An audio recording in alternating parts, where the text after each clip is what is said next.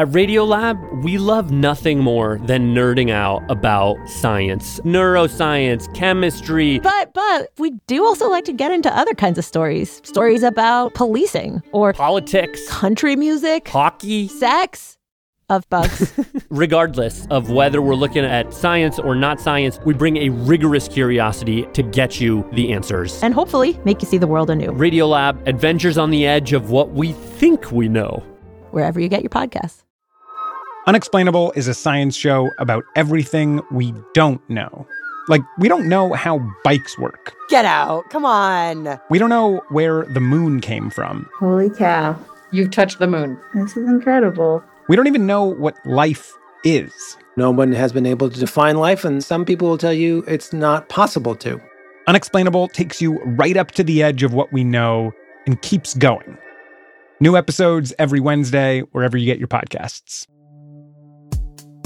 Hi, I'm Lauren. And I'm Hannah, and this is Bio Eats World, our show where we talk about all the ways that biology is technology. And today we're talking to Dr. Jennifer Doudna, who won the 2020 Nobel Prize for the co discovery with Emmanuelle Charpentier of CRISPR Cas9 about the art and science of biology. As Dr. Doudna describes, tech is enabling bio to move from an artisanal process to an industrial one. And we're beginning to see a real shift from qualitative, descriptive science to quantitative, predictive, high throughput science with increasing automation. But there is also something ineffable about biology that relies on creativity and discovery. Huge breakthroughs such as Doudna's, which began with the identification of CRISPR in bacteria and was then built into a highly adaptable genome editing platform, are now fueling the evolution of the field. In this conversation, A16Z general partner Vijay Pande and Doudna talk about what happens as CRISPR and other tools to engineer and interrogate biology mature. What does the future of biology look like? Can discovery itself be engineered and industrialized? And how do we recognize the moment of that shift? Doudna talks about the arc of her career and work through this lens, from basic research to applied, what can be built tomorrow on today's discoveries, and what, at the end of the day, may never be engineerable. There's so much excitement for our ability to engineer biology and to take what we've learned and create new therapies, new things in synthetic biology. All of the product and company side is really blossoming. At the same time, if we didn't have that basic research, we probably wouldn't be where we are now. Given the arc of what you've seen, where you stand on that, how should we be thinking about that balance? It's a pleasure to be here. Bio Eats World. It's a great theme because we're at a point right now in biology where there's an interesting convergence of fundamental knowledge that has largely come from curiosity driven science together with the enabling technologies that are now allowing scientists and biologists in particular to, to do things that even a, a couple of years ago we would have found unimaginable.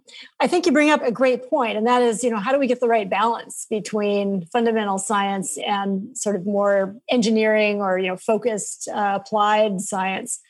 You know, I've always done, uh, I guess, what you would call curiosity-driven science for the most part, and increasingly I find myself faced with problems or challenges that we're working on that are really kind of right at the edge of that you know and you, you sort of ask yourself do we know enough that this is now an engineering problem or is there still really important very fundamental work that needs to happen that could be very enabling but you know maybe not for a few years Yeah, you know, it's a tricky question. And I think part of it is also just the timescales.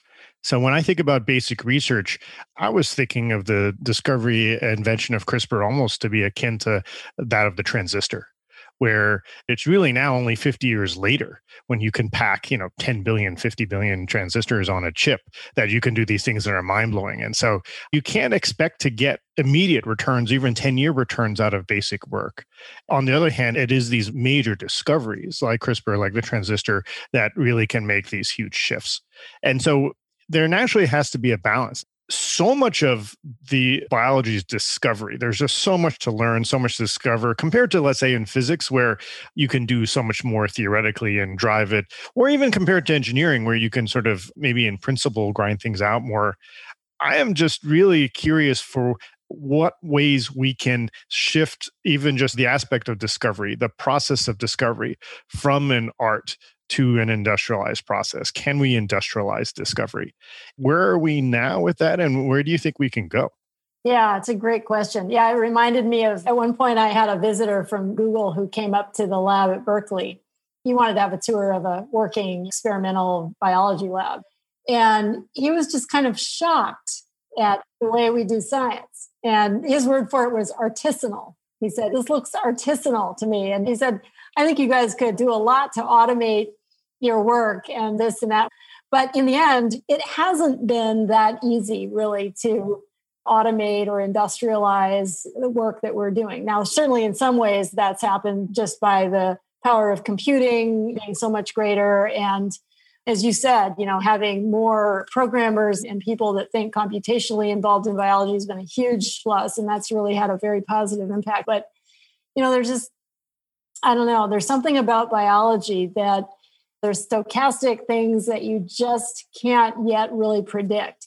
Now, every now and then, something happens that makes me think, huh, maybe we're on the cusp of a real change. And, like, for example, the work that was recently announced about being able to predict protein folds accurately, right? Computationally. I mean, that really seems like a really interesting advance that could revolutionize certainly that field, right? And so you could imagine that that kind of thing could extend in other directions too. I mean, maybe eventually, for example, it becomes much easier to assign function to genes because we'll have enough predictive information that if you feed that all into the right algorithm, you get a very limited number of possibilities that come out that makes your experimental work a lot easier or more robust. One of the things here is that just the aspects of automation is pretty hardcore. You get like a big robot, like a Tecan or something like that. It's pretty expensive. And that's only for a specific kind of high throughput rolling through lots of things. Whereas lots of biology is n equals five or something like that, you know, uh, five different things, maybe a lot of replicates, but, you know, not 5,000 or 5 million.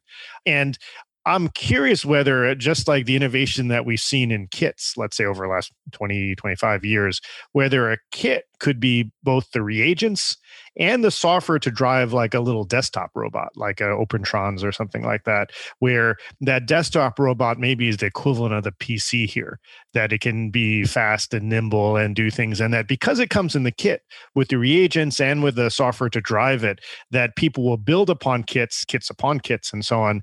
And you know, you finally get to something that's useful because I think maybe the point you're making is that you know, if you had a big robot, that wouldn't be faster if you have to do the small end, right? It would probably be more work than pipetting by hand. Do you think that's getting closer in the right direction? I'm trying to think about where the real bottlenecks are just in my own research world. There's really two, and one can't be solved with a robot, at least until we get robots that are thinking on their own, probably, because that's really at the level of the, like we were saying, kind of the gut feeling. There's lots and lots of ideas out there, but only some of them are good. And so, how do you figure out what you're going to spend time going after? So, there's still that problem. But once you're onto a good idea, then just getting through the experiments, I think that's where having nimble, small, and not super expensive robots in the lab could be really enabling. I have to say that, you know, we, we've worked with a number of, and as you said, it's typically a big box of a thing that is, you know, designed to do one type of task. At least in my experience, they're often very fussy. So you have to spend quite a bit of time just getting the whole thing working with whatever you're trying to do and maybe even training a person or hiring a person that's going to you know be responsible for running that robot and then you know you might run it for some months or something and then you decide oh now i want to change my experiment and do some different thing but oh now that robot's no good for that right? I think if there were a way to have small robots that were easily adaptable to different tasks and could do them very accurately but could be, you know, and I guess it could be the case that you had individual small, not too expensive robots that were good at a certain type of task, and then you'd had a different robot for a different type of task that could work. I think that could be really enabling.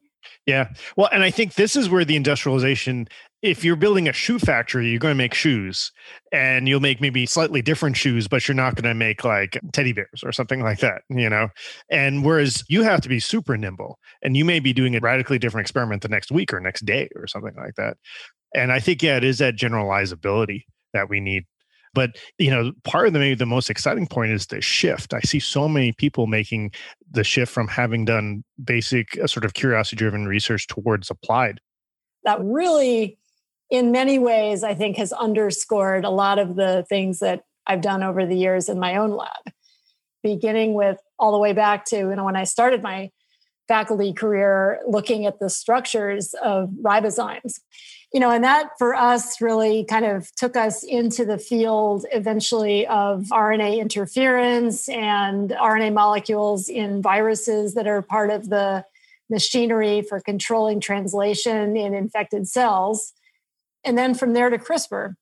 And these were always uh, projects that were in my lab framed uh, from the perspective of how does this work? You know, how does this work from a molecular perspective, whether it's um, the actual structures of the underlying molecules or their enzymatic or biochemical behaviors.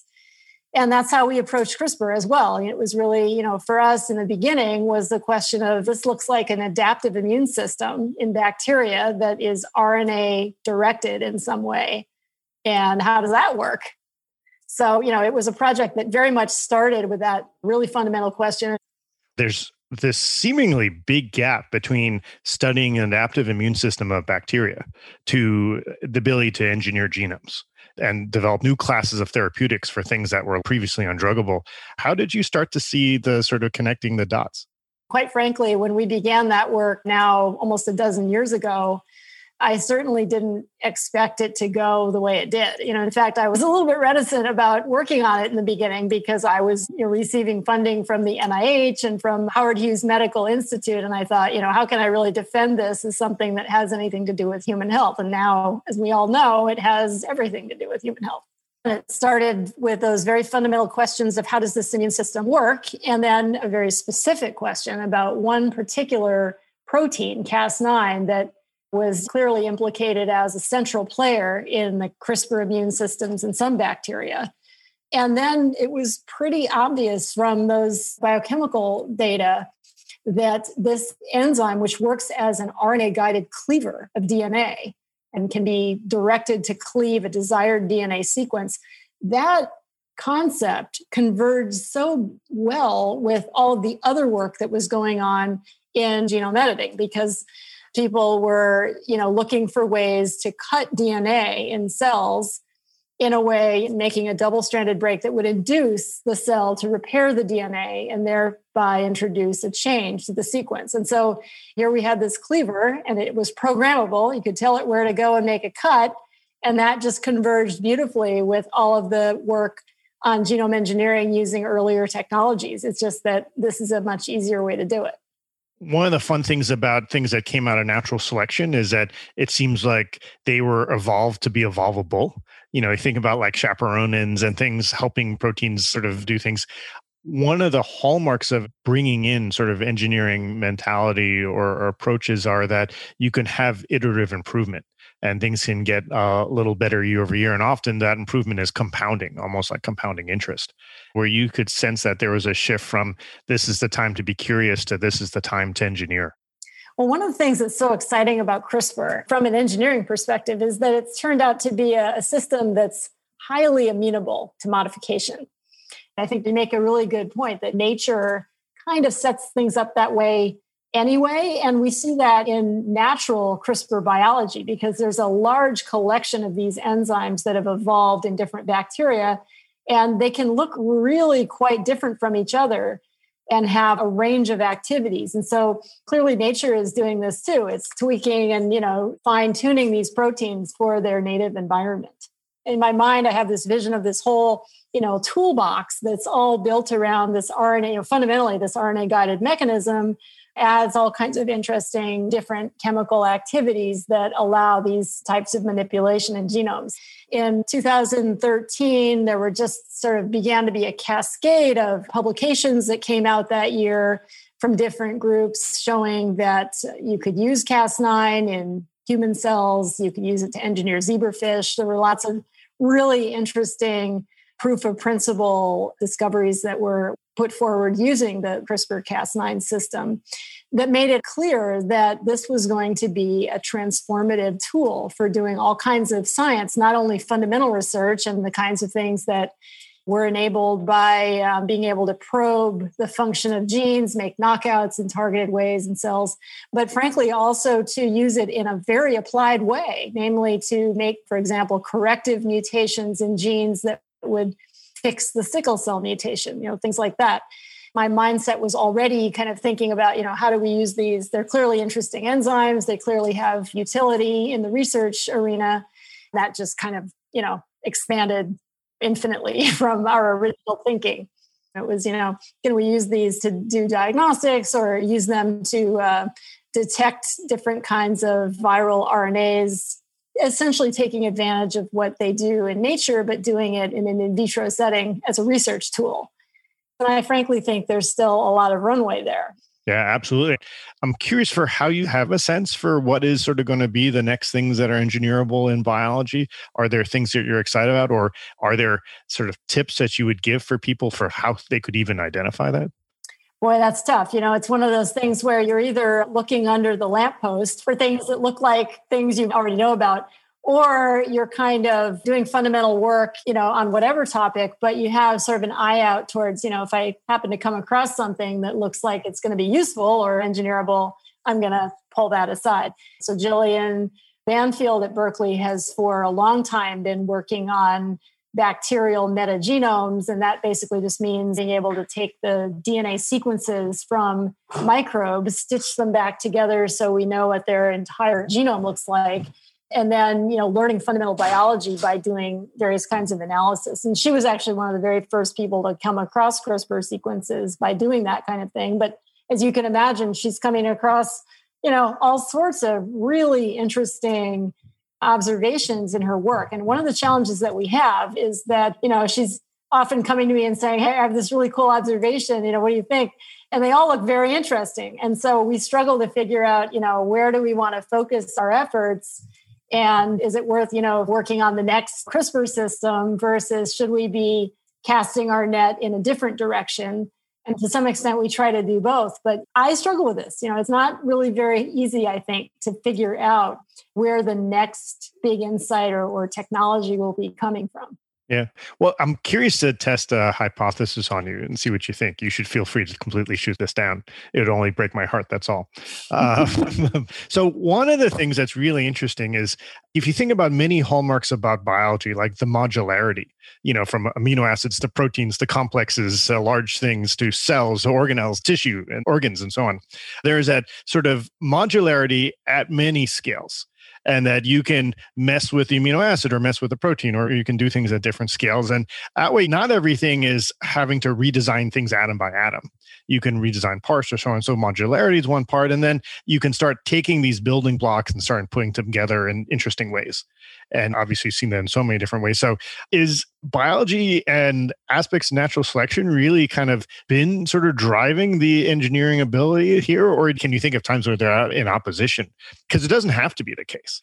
Right. No, it doesn't have to be the case. As you were asking the question, I was thinking back to actually our shared history with ribozymes because you know back in the 1980s when people were discovering these catalytic RNAs there was a tremendous excitement about being able to engineer something not found in nature.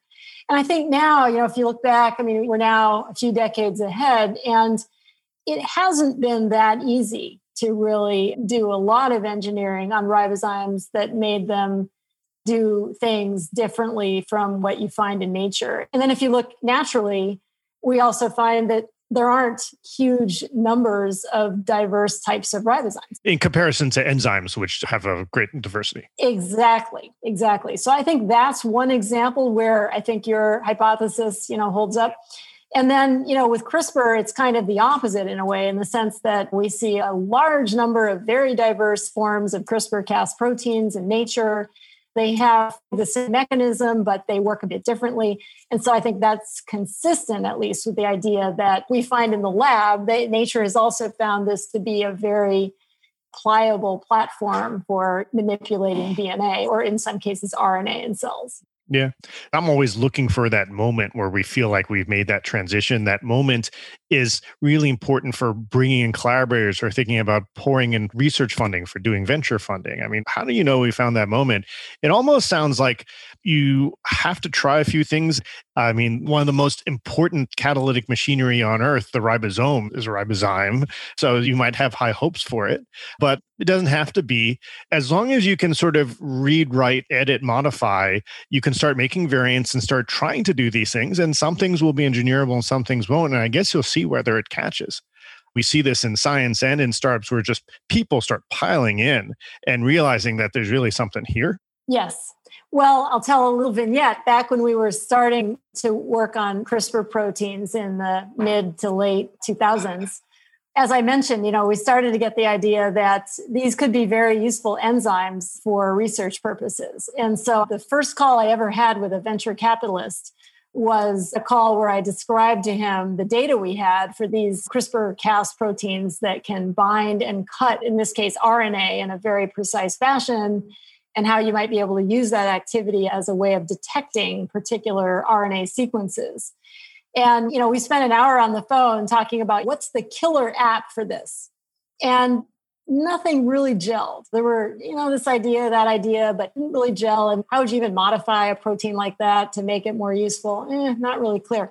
So I kind of came away from that call thinking, okay, well, this is probably not, you know, yet at a point where it's going to have that kind of opportunity to just expand in a lot of directions and that was very different than with Cas9, right? Because that just kind of immediately, you know, you didn't need to ask anyone. It was like, yeah, this is clearly going to be, you know, something that's going to be really useful. And then the question was just how broadly can you engineer it to do different things? And like you said, then as people start jumping into a field and they start to get traction in their own projects, and you see this kind of exponential growth. And that's really exciting when you see that happening in science. I mean, we've seen it also in the area of imaging technologies in the last few years, same thing, as well as in cancer immunotherapies, where again, there's just so many opportunities, lots of people jumping into it.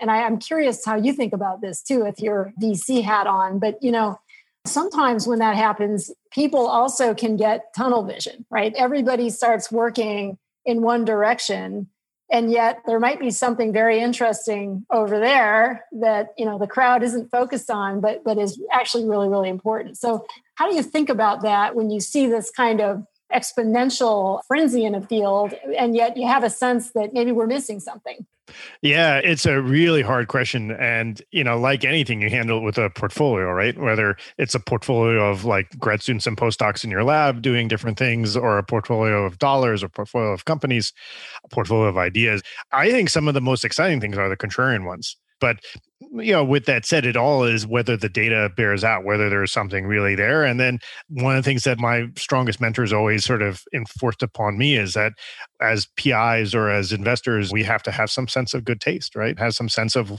some guess, some gut feeling for where or the interest, or just even where our curiosity is, right? Yeah, I couldn't agree more. I think that's right. There's something kind of unquantifiable about the gut feeling about a project that is very real you know you've been a founder or co-founder of many startups now and i would love to pick your brain for any sort of lessons that you've learned or advice that you'd give people that are coming up behind you that want to follow in those footsteps especially in you know the sort of landscape where we are now talking about all the things that we can do that we couldn't do even just a few years ago.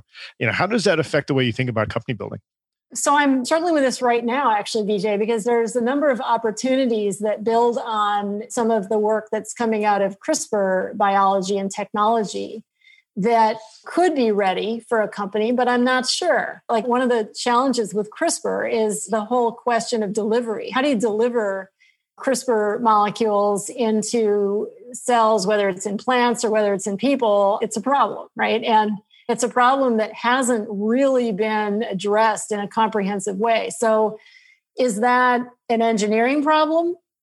Yes, but is it also going to require some fundamental discovery? Yes, I think probably the answer is yes. So, you kind of need both. And so is that better done in a company or is it better done in academic labs? And again, the answer is probably both. And so then, you know, it's trying to figure out how you parse out a challenge like that and build, let's say, a company team around it with the right people. And ideally at least in my opinion you know for something like that you would do it in a way that and with the right investors who are you know acknowledging that yeah this is not a short term problem. It's going to be solved only over a period of time. And hopefully you have some shorter term goals built in there so that from a company perspective you can gain traction. But you have to have a team that's going to be willing to you know really put in the r&d effort to make some breakthroughs. So thinking about this world, maybe, I don't know, 10, 20 years from now, and you know you think about engineered crispr engineering the rest of biology in so many different ways and we could talk about healthcare we could talk about energy and climate change. We could talk about feeding 10 billion people on the planet in a sustainable, healthy way. When I think about a lot of the challenges that we are facing in the world, they are inherently biological at some level or could be addressed with all the different sort of engineering biology technologies we're doing. I'm curious to sort of how you think about the principles for how to handle what we can do because the flip side is also potentially scary, right? I mean, the things that what people could do with this great power and wanted to do the opposite of what we described. And I'm curious for what you think about the guiding principles for how we should handle this new power. Whew, wow, uh, you threw me a tough one at the end here, uh, Vijay. well, I do think that part of the solution to that comes from active engagement. So I'm a big proponent, as you know, of transparency and of engagement of scientists and especially academic scientists with people outside of that academic ivory tower. So I think that's very important. And it's certainly been helpful to me, honestly, over the last few years with CRISPR and thinking about all of the you know challenges there and like you said there's many scientific opportunities with it which ones are the most you know going to be the most important to focus on that's one question but then also just making sure that the technology is advancing in ways that are productive and not destructive, right? So, you know, for myself, I think that it's really about engaging as broadly as possible, but also looking for ways to build synergies. And so, like, let's take the climate change example. I mean, it's probably the big kind of existential threat that we're facing right now across humanity. And so, you know is it appropriate to be addressing that with biological solutions? Absolutely. And so then the question is how to do that. And again you know going back to the crispr example the way that i'm thinking about that is by working with colleagues that are focused on the soil microbiome ways that you can manipulate soil microbes to enhance carbon capture but also to enhance the production of food and deal with issues of a changing climate from the perspective of the soil and agriculture. So that's one area. Now, is that something I work on? It's not, right? But it's something where I would love to enable others to do that, to convene groups and make people aware of what the opportunities are with this technology that could apply to problems that they're working on. Yeah. You know, when I think about this question, I think the North Star for me is trying to do things that we think can be in best in alignment with existing biology. So you think about like fossil fuels, maybe like the exact opposite of that, where you pump all this stuff out of the ground and then you have all this residual waste, which maybe we turn to plastic, which becomes different types of waste. And one of the key principles in biology has been sort of a circular nature to things, where the main thing is energy coming in from the sun, but the rest moves along because there's always going to be unknown unknowns, but if we can stick in that sort of alignment, we have that chance. And what gets me really excited about CRISPR or other bioengineering technologies is that it feels like it's the best hope for being in alignment with nature because we're doing it in a hopefully more natural way. Oh, that's very interesting. And it gets back to this question of, you know, are engineered organisms natural or not? I mean, you're right. I mean, you know, if you're using engineering to get to organisms that, yeah, they would exist if they had enough time to evolve. It's just that you don't want to maybe wait a million years, right? That's so. exactly right. Just to sort of shoo it along a little bit, like curling and keep it going in the right way, but nothing extreme. Right. So, just in the last minute or so, CRISPR is an example of a technology where I think is well known sort of very broadly in the public. And I think people hear lots of different things about it. I'm curious if there's anything that you wish the public understood better about the science that you've done. Well, I guess it comes back to where we started in a way. I think it's important to understand that technologies like CRISPR, more often than not, they come out of kind of left field in the sense that they come from fundamental curiosity driven science. And so it really is important to support that kind of work in concert with people that are taking those discoveries and applying them. Something like this doesn't just you know it's not sort of created right? It has to be uncovered by sort of a more stochastic process of fundamental science. That's a beautiful way to end thank you so much for joining us on BioEats World. Thank you for inviting me vj Thanks so much for joining us on BioEats World. If you'd like to hear more about all the ways biology is technology, please go subscribe to the A16Z Bio newsletter at a16z.com slash newsletter. And of course, subscribe to BioEats World anywhere you listen to podcasts.